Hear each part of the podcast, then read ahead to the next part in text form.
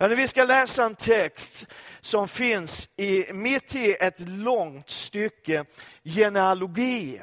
Du vet de här texterna som, som, eh, som vi brukar djupstudera allihop tror jag, där det står så här att den och den var far till så och så, så och så var far till den och den och de bodde där och där och sen bodde de här och här och sen var det så och så far till si och så. Och du vet, de här. Och vi ska in i en sån text i första krönikeboken och det är ju fantastiskt. När man, man liksom är inne, ibland så läser man ju Bibeln i ett svep, åtminstone gör jag det. Man läser från perm till perm. Så här. Och så kommer man till första krönikeboken. Och hur många upplever att det här är fantastiskt starkt? De nio första kapitlen i krönikeböckerna är bara sådana texter. Liksom. Han var far till den som var far till den som var far till den som var far till den. Och så bodde de där. Ja, det är starkt. Det är väldigt starkt. Och det är en del som säger att allt Guds ord är precis lika starkt och lika viktigt. Och jag är eh, beredd att inte riktigt hålla med om det.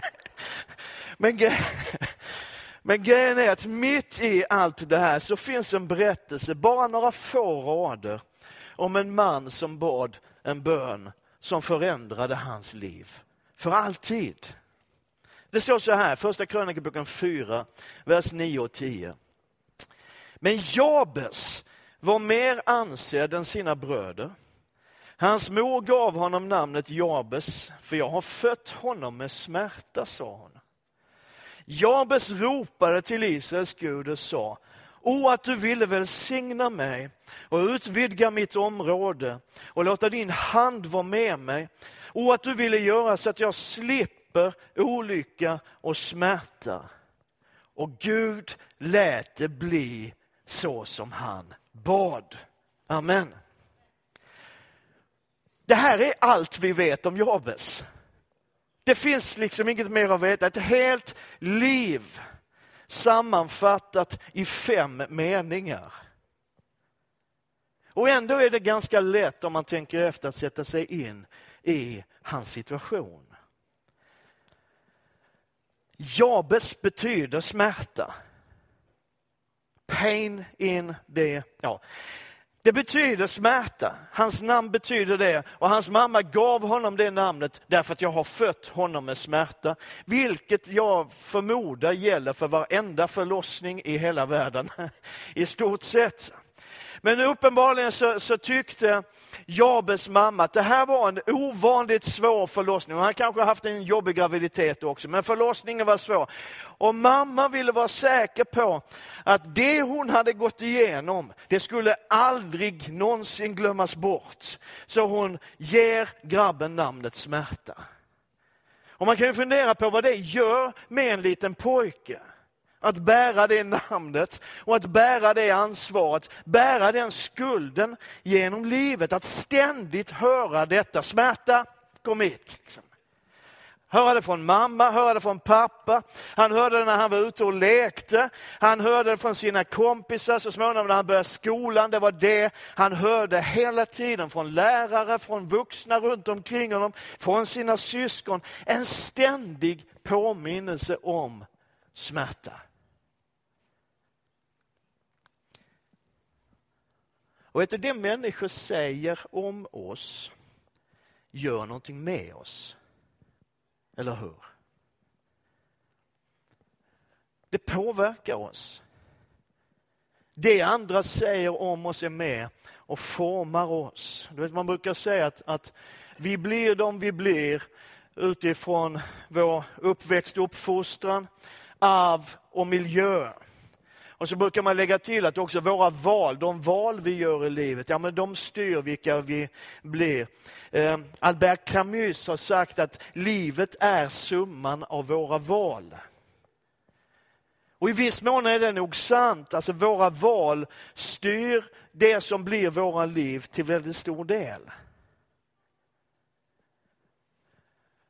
Men det finns också sånt som vi inte har valt. Och det finns sånt som andra har valt åt oss. Ord och uttryck som fäster sig vid våra sinnen och bidrar till att forma vår identitet. Och Det kan finnas sånt i ditt liv, jag vet att det finns i mitt liv. Sånt som folk har sagt kanske redan i barndomen, som sitter kvar och som mer eller mindre påverkar vilka vi blir och är. Och Det är väl lite så att om man får höra någonting tillräckligt ofta så börjar man tänka att eh, jag är väl sån då. Tänk på Jakob i Gamla Testamentet. Vi talade om honom för, för några veckor sedan, några, några månader sedan. här. Hans namn betyder bedragare. Det är också schysst namn att ge en liten grabb, eller hur? Och du vet, han blev en bedragare. Hela hans liv var en enda stor fejk tills han mötte Gud. Och det finns ju liksom människor som aldrig någonsin låter dig glömma. Är du med nu? Människor som på något sätt för evigt vill definiera dig utifrån den du en gång var, utifrån dina svagheter, utifrån dina misstag. Vet, jag är snart 57 år, det tror man ju inte alls, man tror jag är 27, jag vet det, men, men om, om ett par månader så blir jag 57 år. Jag kan fortfarande möta människor som kände mig som liten. Vet, de leden börjar naturligtvis tunnas ut, men, men det finns några kvar. Liksom. Och jag har ju berättat för er, det kan man ju inte heller tro, men, men jag var ganska livlig och busig och alltihop det här när jag var, var liten. Jag kan fortfarande möta människor som definierar mig utifrån den jag var då. Liksom, ja, du var ju väldigt busig omöjlig. Den här illbattingen Hultberg. Och så här. Och man känner, ja men det där var 50 år sedan, det kan ju ha hänt någonting i mitt liv på de här 50 åren. Nej, säger någon.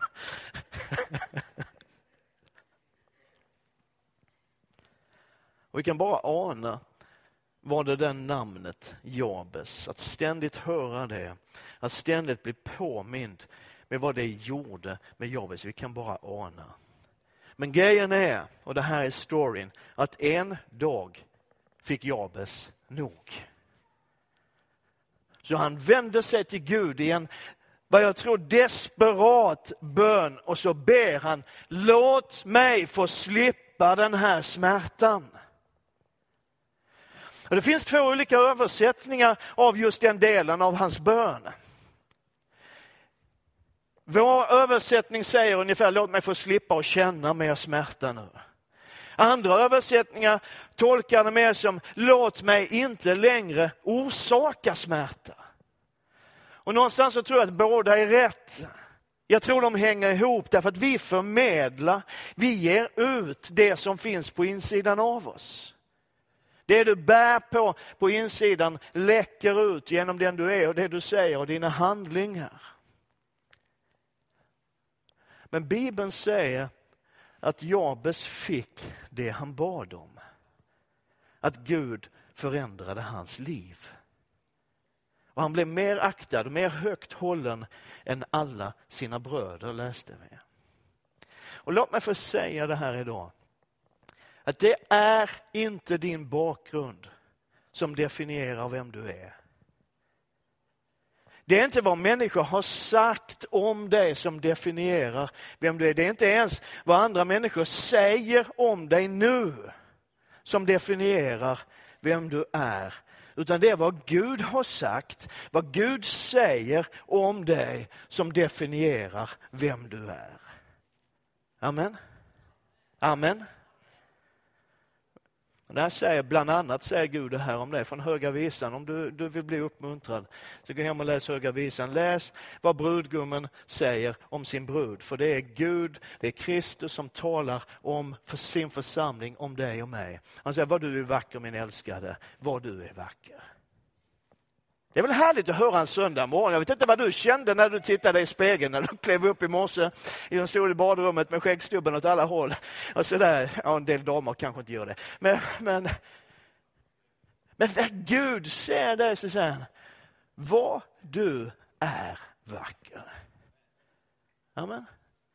Det är Guds hälsning till dig idag. Du är skitsnygg helt enkelt. Amen. Högavisan 2.14. Du är min duva i bergsklyftan, i klippväggens gömsle. Låt mig se ditt ansikte.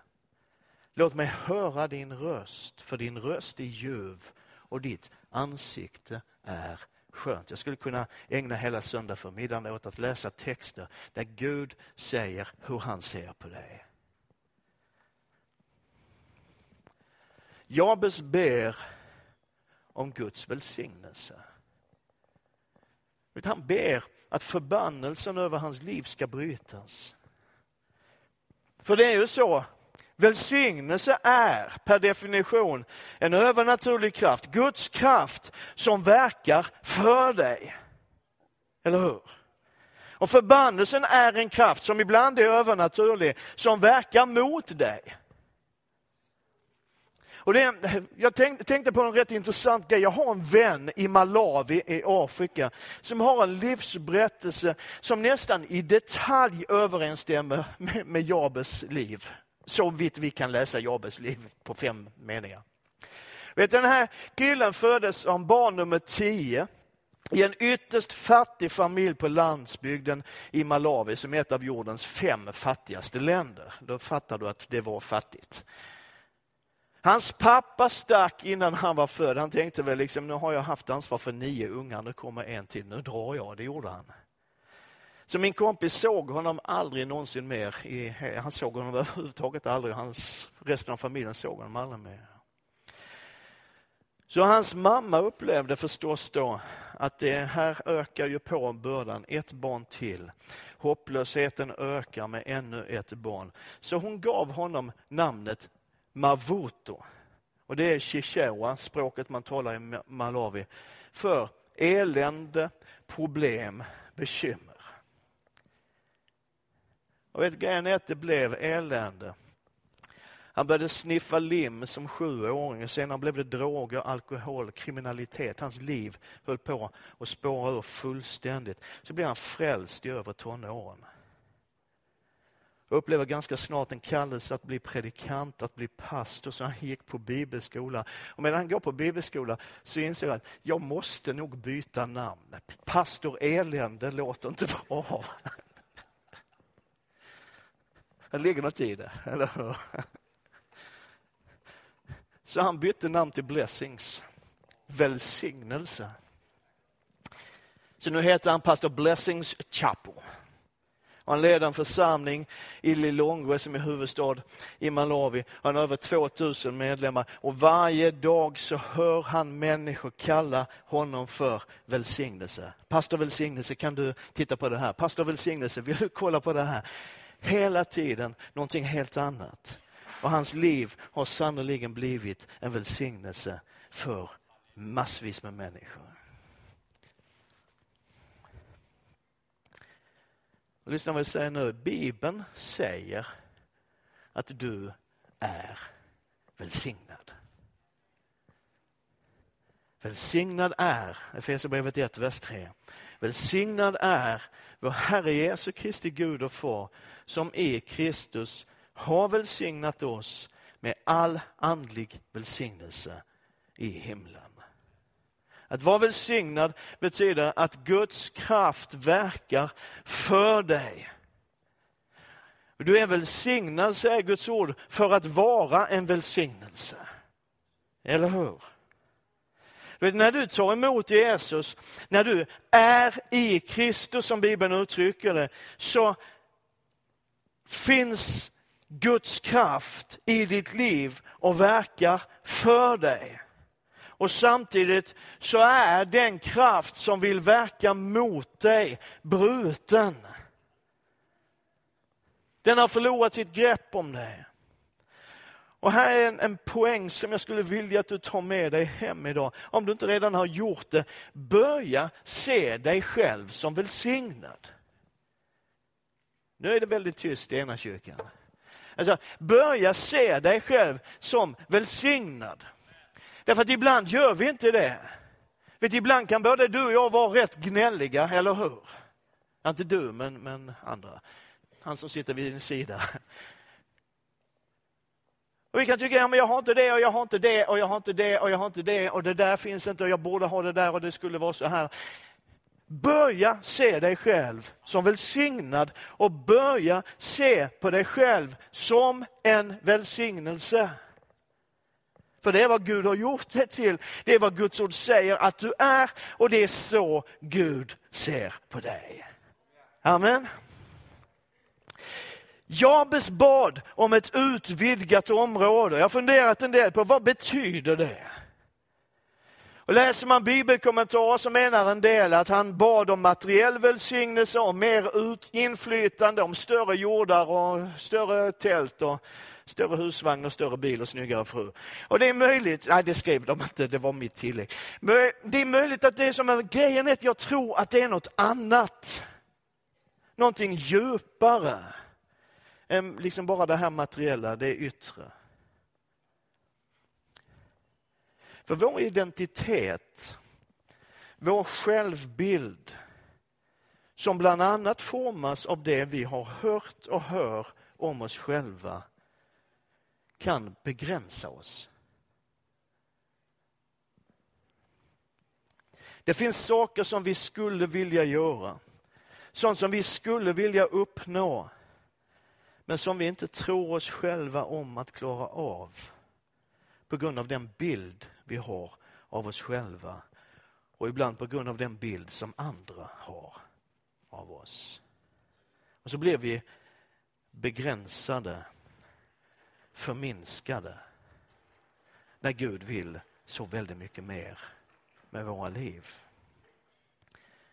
När jag gick på högstadiet, de gånger jag var där, eh, mitt, ett av mina sämsta ämnen på högstadiet var engelska. Jag hade hyfsade betyg i, i, ett par ämnen. Det var de som intresserade mig. Svenska, samhällskunskaper, historia. Och sånt där. Allting annat var katastrof, kan man väl säga. Men engelska var en sån där grej som jag, jag faktiskt inte bara struntade i. Det var jättesvårt för mig. Och Jag var övertygad om att jag kommer aldrig att lära mig engelska ordentligt. Sen blev jag frälst när jag var 18 år och så började jag så småningom att läsa teologi. Och i kurslitteraturen fanns en bok, obligatorisk läsning, en sån här tjock bok som vi skulle läsa, eh, som var på engelska. Och du vet, jag kämpade och slet med denna bok. Jag satt med boken uppslagen och ett par ordböcker vid sidan om och slog upp ord efter ord efter ord och försökte förstå. Och det var så svårt.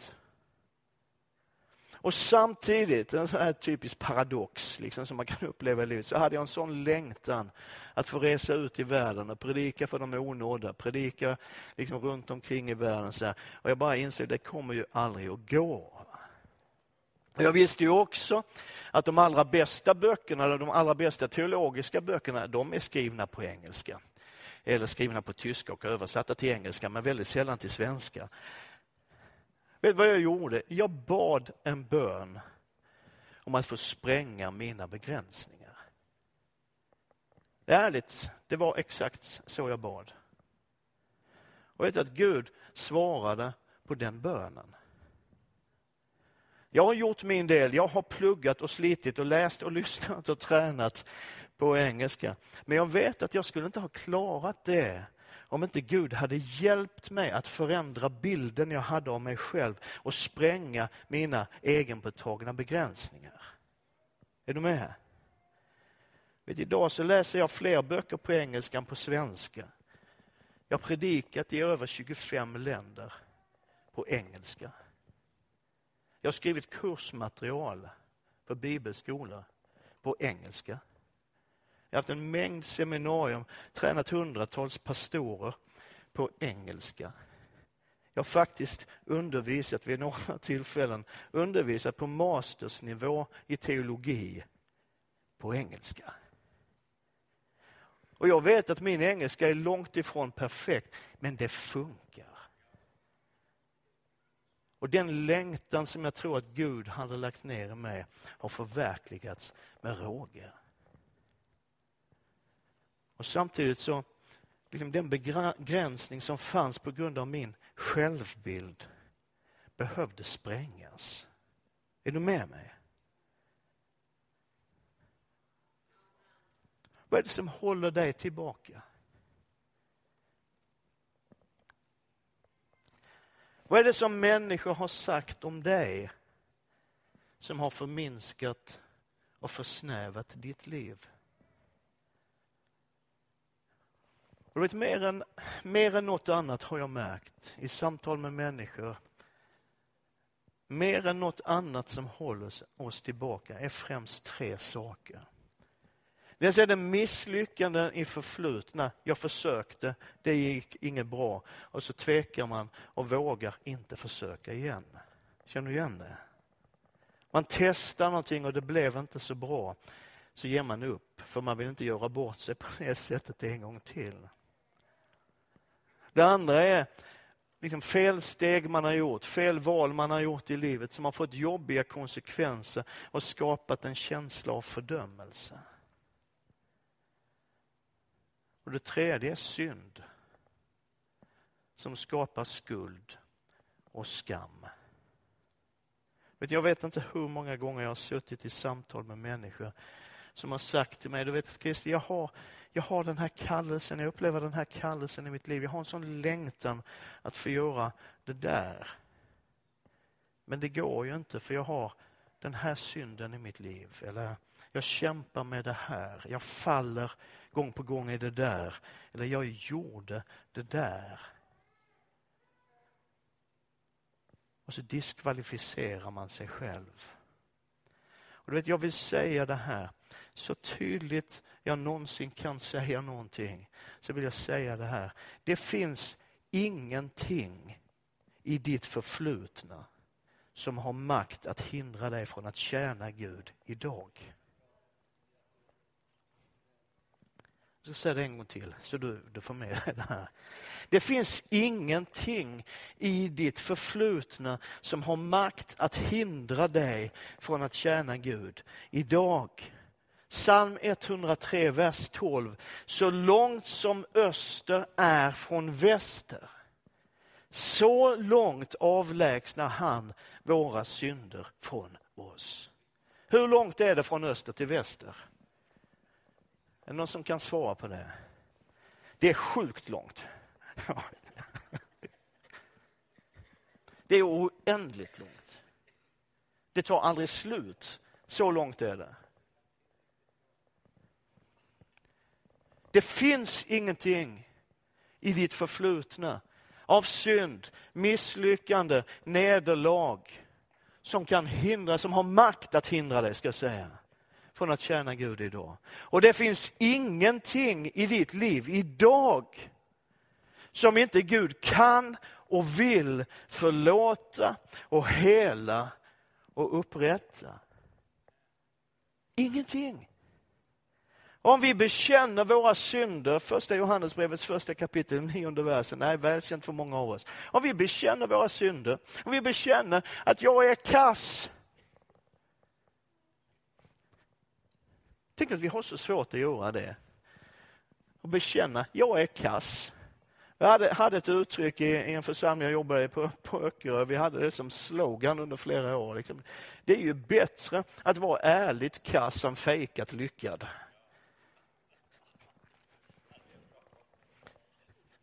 Eller hur? Det är ju det det handlar om. När Bibeln säger om vi bekänner våra synder om vi säger att jag är kass. Jag behöver dig. Jag behöver din nåd, jag behöver din förlåtelse, jag behöver din rening. Det här är jag. What you see is what you get. Men om du kan använda mig så gör det Gud. Så förlåter han oss våra synder. Och renar oss från en del orättfärdighet. Nej, det står det inte. Och renar oss från all orättfärdighet. Från allt det som skulle kunna vara i vägen. Det betyder att när vi kommer inför Gud och jag känner att ja, men det är inte så mycket med mig, jag är inte så märkvärdig som jag gärna skulle vilja tro. Så får vi ett blankt papper. Det är en ny start. Det är nya möjligheter. Det är någonting nytt som börjar. Och vet du, det är det här som är evangelium, som vi predikar. Att Jesus gör allt nytt. De goda nyheterna att det som var förstört, det som var förött kan få liv igen. Han har fört oss från död till liv, från mörker till ljus. Det är den stora skillnaden.